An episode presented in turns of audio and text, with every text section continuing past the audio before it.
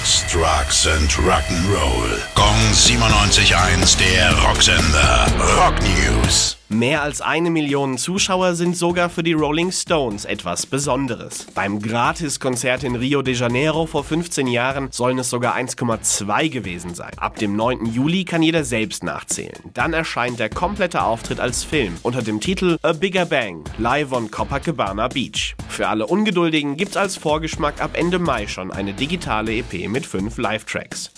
Iron Maiden bringen ein neues Bier heraus. Nach dem Erfolg von ihrem Trooper Ale kommt ab Herbst ein weiteres dazu, das Hellcat Indian Pale Ale. Gebraut wird aber nicht von Bruce Dickinson oder Steve Harris selbst, sondern von einer der weltweit führenden Craft-Bier-Brauereien, Brewdog aus Schottland.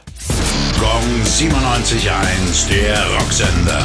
Rock News. Sex, Drugs and Rock'n'Roll.